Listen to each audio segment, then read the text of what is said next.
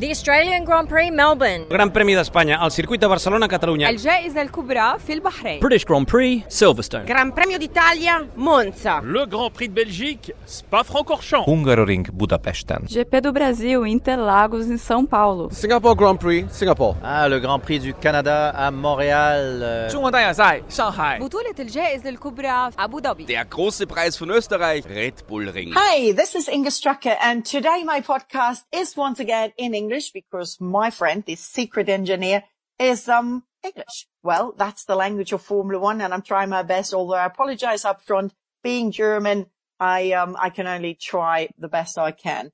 Looking at the Austrian Grand Prix, the first race of the season, obviously four months late after we all left um, Melbourne in March. Everybody is happy, excited about getting started, about the fact that racing is back. And I have to say, first of all, a big compliment, hats off to Red Bull, to the Red Bull Ring and um, the Austrians who made this an amazing event under the given circumstances. You could see how well everything was organized and how careful everybody was to um, really give the impression um, how much they really um, are observing everything they could um, under the COVID situation. Coming in first in this first race of the season, Valtteri Bottas, uh, or as I called him before this race, potentially Valtteri point 0.3, not point 0.2 as we had last year. Super strong, in my opinion, well-deserved victory. Charles Leclerc with um, uh, second place, Lando Norris third in the McLaren, obviously Valtteri Mercedes, Charles Leclerc uh, Ferrari, Lando Norris with um, a resurging McLaren. Um, congratulations to them. Celebrations were a big. Lewis Hamilton fourth, Carlos Sainz in the second McLaren, um, in fifth place, Sergio Perez, BWT Racing, sixth, Pierre Gasly, Alfa Tauri, seventh, eighth, Esteban Ocon in the Renault, ninth, Antonio Giovinazzi in the Alpha, in tenth, the last point scoring place, Sebastian Vettel in the Ferrari, and all in all, there were only 11 cars who saw the finish line, not Nicolas Latifi in his first Formula One Grand Prix with Williams in P11. Um, the fact alone that out of 20 cars, only 11 finished the race says a lot about reliability. And, um, hi, first of all, to my friend, the secret engineer. How are you? Hi, Inga. I'm very well. Thank you. Glad to hear. What do you make out of this race? Reliability, you said it before this, um, before the Grand Prix weekend would be an issue. And, um, of course, you were right. Not of course. Uh, uh, but I've seen quite a lot of first races. Yeah, so we've got to remember this is the first race. So uh, when we get to Melbourne, typically being the first race, the objective really, it, you know, the, the first objective is to finish because especially if you're a middle, sort of middle order team, then if you finish and finish without issues, then you're more than likely going to be scoring points, which is very important to some people. So let's not forget this was the first race. Uh, I'd have to say I'd be gutted if I was Latifi in a non-competitive car in his first race in a in a very you know very high uh, number of um, cars not finishing and he finished 11th and one out of the points. That's a bit sad, isn't it? But um, it is also for Williams, yeah. huh? Yes, exactly. Yeah. Um, but uh, you know, the, the, there was there was some interesting reliability thing. So, um, Ricciardo was overheating. Now that's something you probably wouldn't get at Melbourne. Um, you'd expect issues with that later in the season. So perhaps they've just never, you know, not running the cars um, in the temperature um, caught them out. Um, you normally get a few races before those things become obvious. I think the scary one was um, Magnussen with his brake failure, um, because if if uh, you know the Red Bull ring's fairly tough on brakes, but but not the toughest, um, and that's a unless it was a mistake or a they were being over optimistic with the cooling they put on. If if it wasn't and they just can't cool the brakes, then that's a tough one for them to fix uh, quickly, especially for next week, let's say.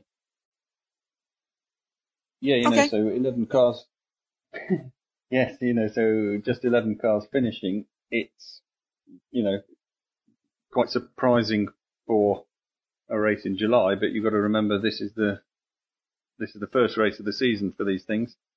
Um, it's, it wouldn't be a surprising number for Melbourne, and of course it's not the same track, it's a lot hotter, etc. So, yep, surprising and given to believable. given to the heat, also added the um, altitude, which uh, also doesn't make it easier, right?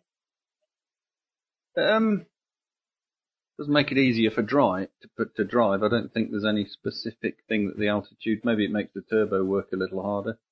Um, uh, cooling. I suppose it could it could, could hurt the cooling um, if the engines are able to kick out the same power, but uh, um, but not have a, quite so much air going through the radiators.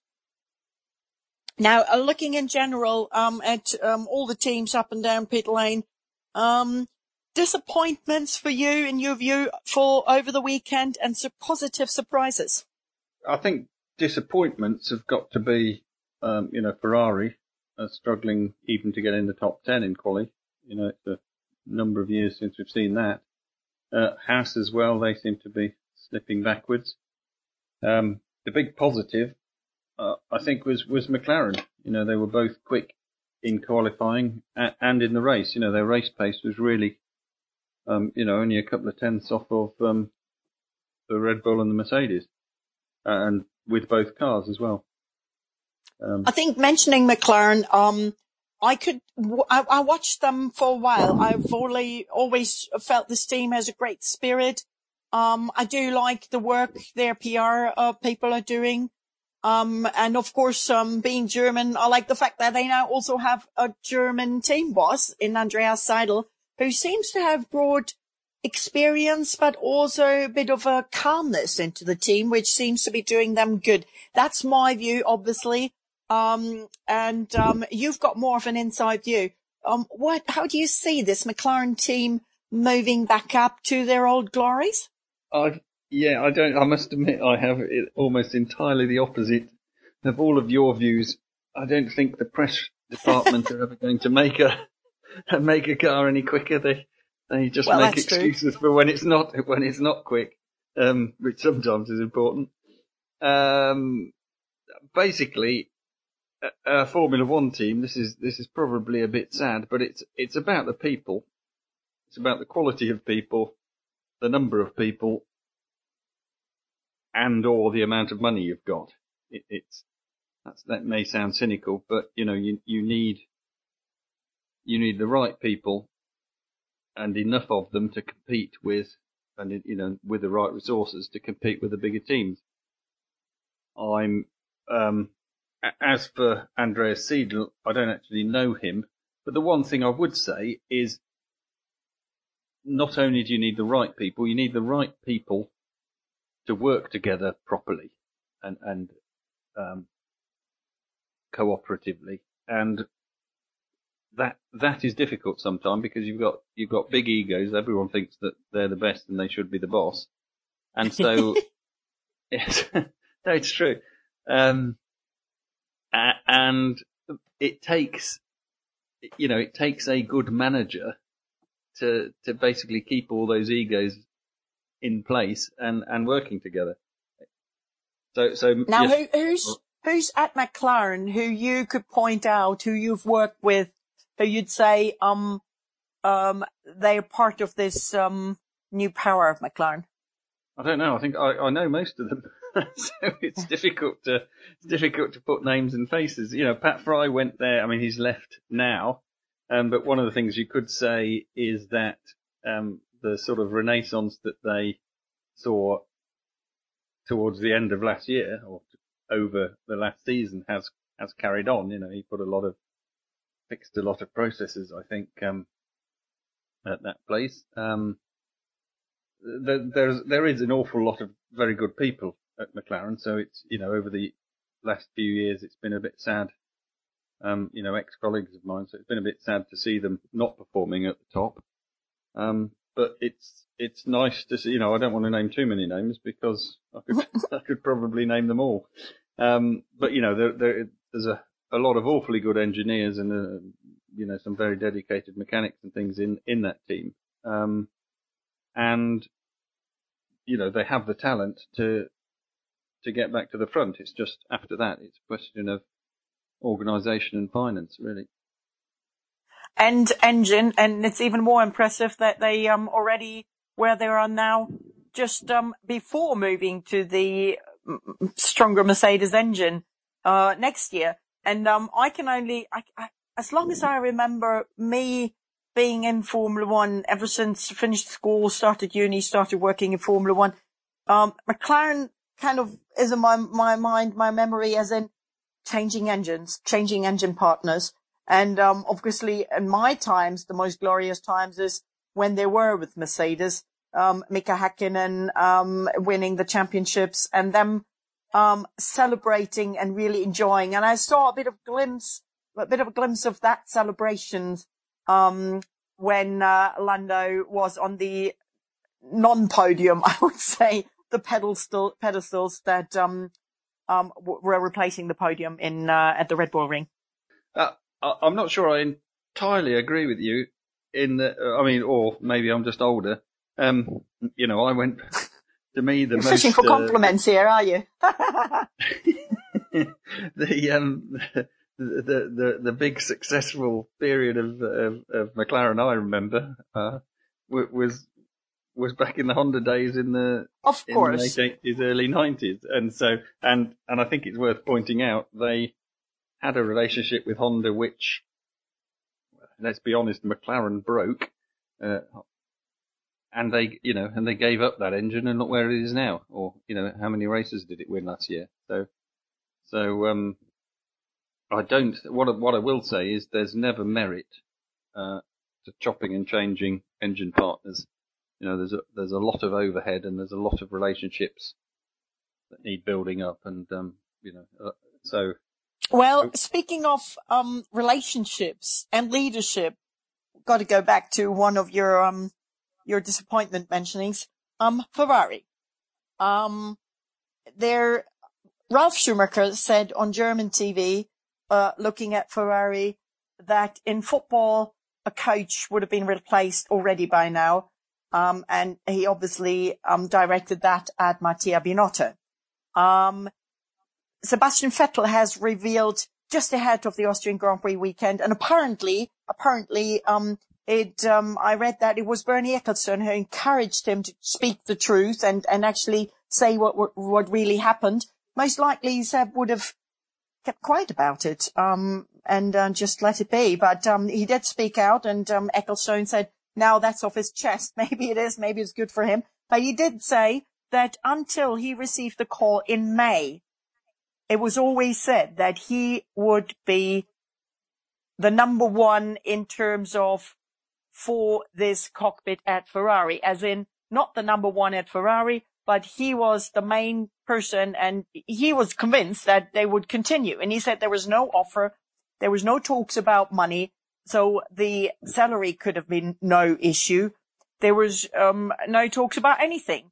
And, um, and that was quite surprising. It was so surprising that in, um, Austrian TV, ServusTV, Christian Horner, um, uh, just now said that, um, he doesn't know how to get Seb into Red Bull but they didn't count on him because they were convinced that he would stay at Ferrari, and he was shocked to see um, how Ferrari have um, treated Sebastian now.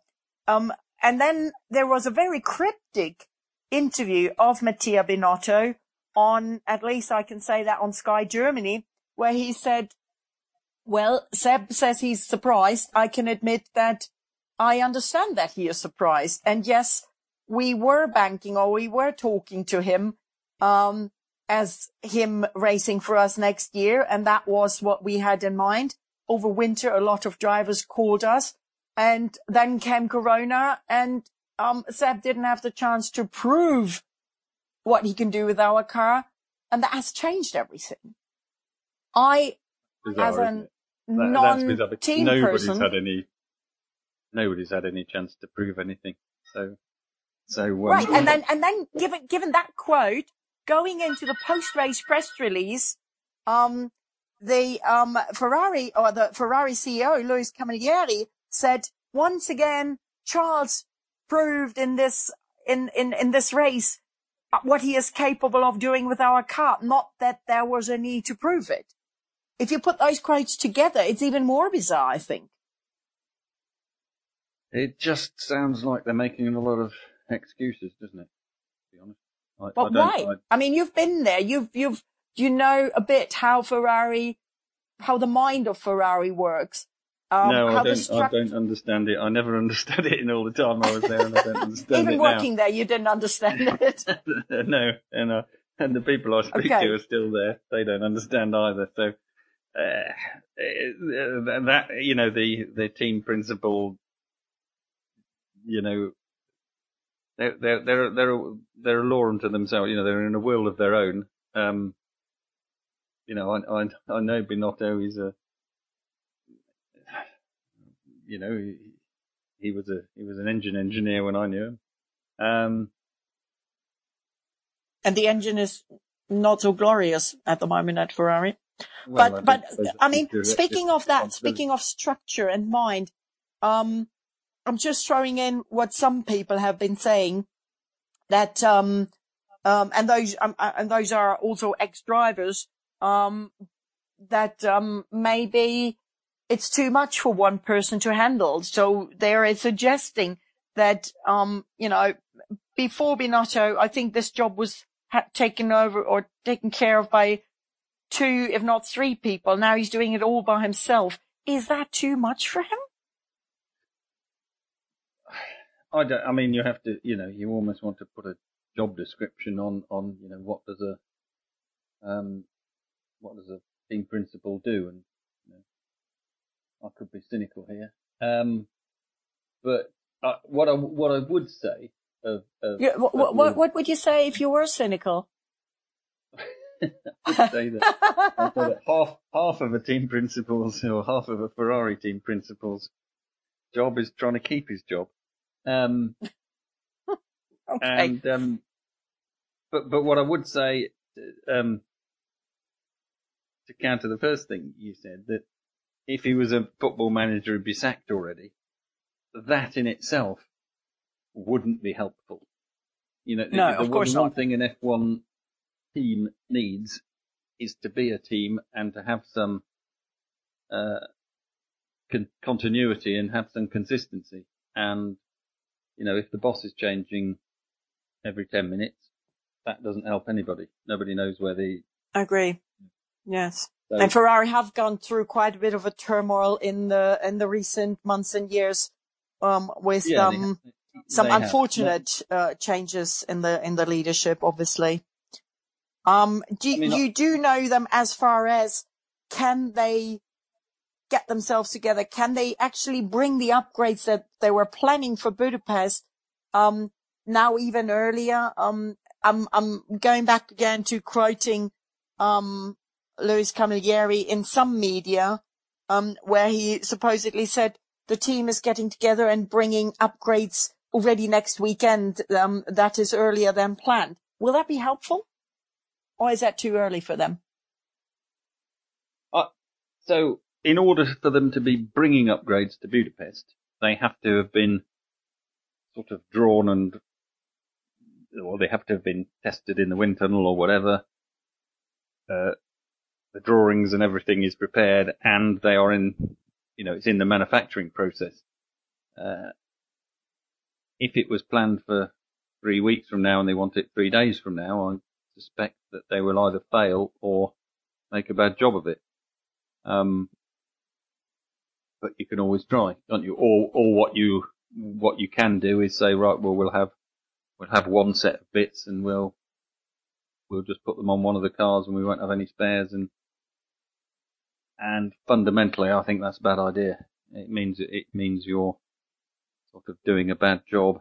Um, because nothing, I don't think anything that you're going, that any upgrade they're going to bring is being, going to be two seconds a lap. It'll be half a tenth here and half a tenth there. And you Hmm. need them all, but it's far better to be working in a, in a positive and an organized way and a controlled way than, than being in a mess of, of parts that have been modified rather than remade and one car can't be the same as the other and the spares in a different state. Um, hmm. that, that's just a mess. That's just, that's just that's chasing ghosts if you if you're there, and you shouldn't be there at the second race of the year.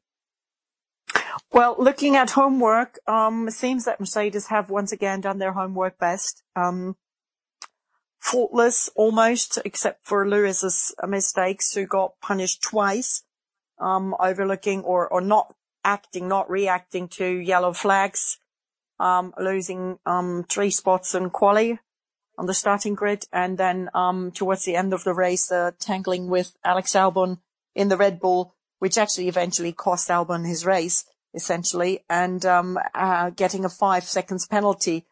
Um, but the team itself, perfect job. Um, what's your opinion? I mean, after all, it's the first time you heard someone from Mercedes say what a lot of the media have been saying for a while. They are in a different league. Valtteri Bottas did say it feels as if we're in a different league. And that also tells me a lot about the new Valtteri. Well, not new, but the strong Valtteri as he is. He's so relaxed and so self-confident. And yet, um, it's just the body language is showing that he's, he's like, I can do this. Yeah. First of all, let me bring you back, come back to the Hamilton penalties. Um, I, I, we didn't see the footage of the, the qualifying incident. Um, the only thing I would say is that it was, it was odd that it was reviewed so late. Um, you know, 40 minutes before the race or something. Um, obviously the FIA have got a lot, you know, I wouldn't dispute the penalty personally, um, simply because the FIA have got so much information, um, with the onboard data, with the timing lines and the cameras and everything. So I, if he got a penalty, I'm sure he, um, made the transgression. And one thing I will say is that drivers must be punished and they must be punished at Formula One because it's an example to the whole, whole sort of realm of motorsport for ignoring, ignoring yellow flags and things like that. That they, they are there. We mustn't forget, you know, the, the last, the last time a driver died in, in Formula One, it was, it was because of, of, of ignoring yellow flags and things. So, so drivers have Hmm. to take things seriously and the stewards have to clamp down on it. And it doesn't matter whether you're at the front of the grid or the back or in the middle. I think they're absolutely right to make that statement. Um, the race penalty, again, I think was, was correct. Um, Albon had got round the, round the outside. He was clearly ahead and, and Hamilton gave him what we in the trade call a bit of a love tap, ran him round. My, my only question was, is, was three, was five seconds on the track a light penalty? It cost him two places. It cost him two places simply because it was so close to the safety car. But if we go Mhm. back to 20, 2019, the incident between, between Hamilton and, Vet, and Vettel, where Vettel affect, You're talking about the Montreal incident. Yes, exactly. Where where Vettel lo- left the track, uh, he lost the car on the entry to the corner, um, and in my opinion, totally deliberately, uh, knowing where Hamilton was, stuck his car on the racing line in front of him, and forced Lewis to, to lift, which is incorrect. You know that's against the rules. It's not, but it but there was no contact, and he got five seconds. So, you know, I, I don't know. Um, it, it felt to me, if anything, that the, that the five seconds was sort of with a view to the fact that it was a few, a few laps to go with it just finishing a safety car, which I think, um, which to me isn't correct, but. Um, Well, also on top of that, if you consider Albon had just been in for new tires, which Hamilton and Bottas didn't uh, go in for, they did not opt to go for that um, um, gifted pit stop, as you could say, because he was behind the safety car. Albon was on new tires and he was chasing. I mean, um, he could have, he, I think he would have had a podium for sure. He could have possibly even won the race with these new tires. And um, that incident yeah, can I destroyed yes. his race. I mean, you you were mentioning about Mercedes having a perfect race. Uh, that was on my list. they didn't at all. Um, the strategy. No, no, no. I didn't say they were having a perfect race. I said they were having, Okay. they, they did, they, they, they perfectly did their home, they did their homework perfect. Maybe I should rephrase it like that. Yeah, they didn't do all of it because it, on that. No, exactly. on one the- thing. on what the- you do at on school is the other. Yeah, on that penultimate uh, uh, safety car, um, they didn't stop for new tyres. Um, so they were on the hard tyre an awful long way out and le- leaving themselves very, very exposed. Uh, so, so, uh, you know, so Albon did exactly the right thing. Why on earth they didn't follow it? And they've done it in the past. You know, they've, they've made sort of poor calls on safety cars in the past. Um, for me, had he not got nerfed by Hamilton, I think Albon probably would have won the race. So, um, you know, he was, he was new, new soft tyres against 30 lap old hard tyres. You know, it was a, it's a pretty no contest situation. So to me, that was, and effectively they got away with it quite lightly, you know, because they still did win the race and, and, um, and Hamilton was, what was he, fourth or fifth in the end? Um, you know, so, so that was, that was quite a schoolboy error, really. Okay, let's see what Hamilton can do next weekend on the same track again.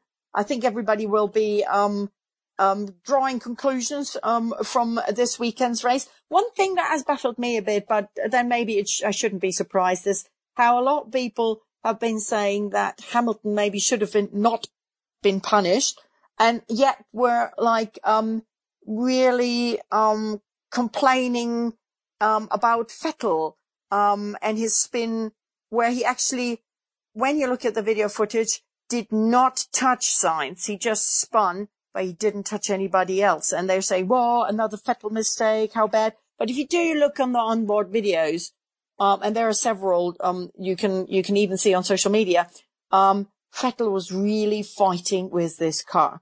Um, uh, some some people commented and said, um, ex-driver saying it's it's almost like riding a donkey. Um, how could it be that not only Vettel actually, Grosjean said the same thing, but he said that many times. Had Vettel clearly said the car was so difficult to drive, it was hard to keep it on the track, and it was not the same car on Saturday quali and even more so Sunday race as it has been on Friday and Saturday during the three practice sessions. In general, not just specifically the Ferrari, but in general, what can change a car so much that the driver of the class of a four times world champion um, will then struggle so much and say it is a different car? to be honest, Dink, I've been doing this 30 years. And the number of times I still ask myself, or get asked by a driver, it's like, this car's nothing like the one I had on Friday. What have you done to it? Um, so, so it is a, it is one of life's mysteries. Um, usually it's put, it, and, and I, I, I very much doubt it's a, it will be a mistake, um, of setup or anything like that. Um, it, it, it's more, most likely to be, uh, you know, a, a tire related thing. The, the track's a little bit warmer, a little bit cooler, or slightly different fuel level or whatever. And if one axle or the other of the tires goes out of its temperature window, then the car becomes, you, lose a lot of performance and a lot of balance. And that's what they call, you know, very difficult to drive. With regards to, you know, the Hamilton penalties, you know, I'm sorry, British race fans, but uh, again, we don't have the, we don't have the, um, or I certainly haven't seen all the details of the, the yellow flag incident, but, you know, a, a, ignoring a yellow flag is, is something that should be taken very seriously. In the race, he caused a contact and, and span a car around. So, you know, that isn't allowed. So I, I think that's undeb- undisputable. This, not again. All right. So it's not a case of maybe Grosjean and Vettel secretly having had their cars changed and repainted and therefore saying it's, um, it's a different car, um, that I had. It, it, obviously that's my German sense of humor. But, um, when they both said that, that was the first thing that sprang to my mind. So it really is that tiny, tiny bits can actually make a car in Formula One feel so different that um, that it is um, feels undrivable to these guys. Interesting that it's only one car in a team of two cars. Um, how do you explain that? Again, you know these these things are very sensitive, and and I think it's also just driver language. Um, you or, know, or could it, could they maybe have damaged the car over the curbs a bit, like a diff or a sensor or something? well, uh, unlikely to be a, a you know a major mechanical element, but certainly it takes very little. You only have to you know bash a few of those little spikes off the bottom of the front wing or off the bottom of the diffuser to um to lose quite a lot of downforce. So that that's a possibility. Uh, again, I think it's a lot of it is is driver expectation and and driver language. So there's a reasonable chance that both of their teammates' cars were very similar to theirs, but uh, you know, if if you a lot of drivers, especially in the race, the car has us has you know every racing car is rubbish if you try and drive it too fast, um, and the handling's awful if you're going a little bit too fast. So But isn't, isn't, isn't the whole purpose of a racing car to drive it as fast as possible? it is. It- yes, yes, but Inga, but there's the important point. It's to drive it exactly as fast as possible, a kilom- kilometre an hour oh, faster than that, and it's a piece of I can't really say that's that's entering Kimmy. Um, okay, I understood. I understood. Now let me last me let you let me ask you one last question. Um, looking at next weekend, the fact that we are racing on exactly the same track one week later, where yes, again, tiny little bits and pieces like temperature, wind, etc., etc., can change, but it is the same setting, the same track, and everything is the same. Is could this be an advantage for those who haven't been as fast because they can have a look at what have the others done and maybe learn from it and improve and increase. And also, can we see more cars to the finish line in a few days? So first point, can it be an advantage to this to the slower cars? I think it certainly could be an advantage to the slower of the teammate in every team because they will have all the data from the other car. Um, If they get it. uh, it's a very sad team that doesn't share that data. Or there may Okay. be some around. Um, so they will have, you know, the car setups, the date, you know, and if they've got lost themselves, they've got a reference to start from. So I would expect to see pairs of teammates close together. I think any team who got lost in their setup over the weekend w- will be, you know, just gets another bite at it. So that, that'll be helpful. Um, and, and for reliability, logically, yes. I mean, we can, we can, if we go through the reliabilities, well, um, Max Verstappen's sort of engine mode software thing is just embarrassing. I'm sure they'll have that fixed. Um, Stroll's engine, don't know, but it'll be a new engine. It's a reliable unit. You know, perhaps, perhaps there is something fundamentally wrong with that. It'll be, they'll struggle to fix it. Uh, Danny Rick overheating. Yeah, they can fix that. Magnussen's brakes would be a big, big worry for me. Um, Kimi losing his tyre, well, that's a, you know, that's a pit stop training issue. So, so I would expect, yes, very much so, whether it's the second race or the second race at the same track, um, I would expect to see an awful lot more cars that the finish. All right. That's a good view, um, to the next race weekend. Thank you so much for all your insight information. And, um, I look forward to speak to you, if not during, but latest after next race weekend. Thanks a lot. Yes, okay. Bye, Inga. I'm looking forward to it. Thanks. Stracke an der Strecke. Der Formel 1 Podcast mit Inga Stracke.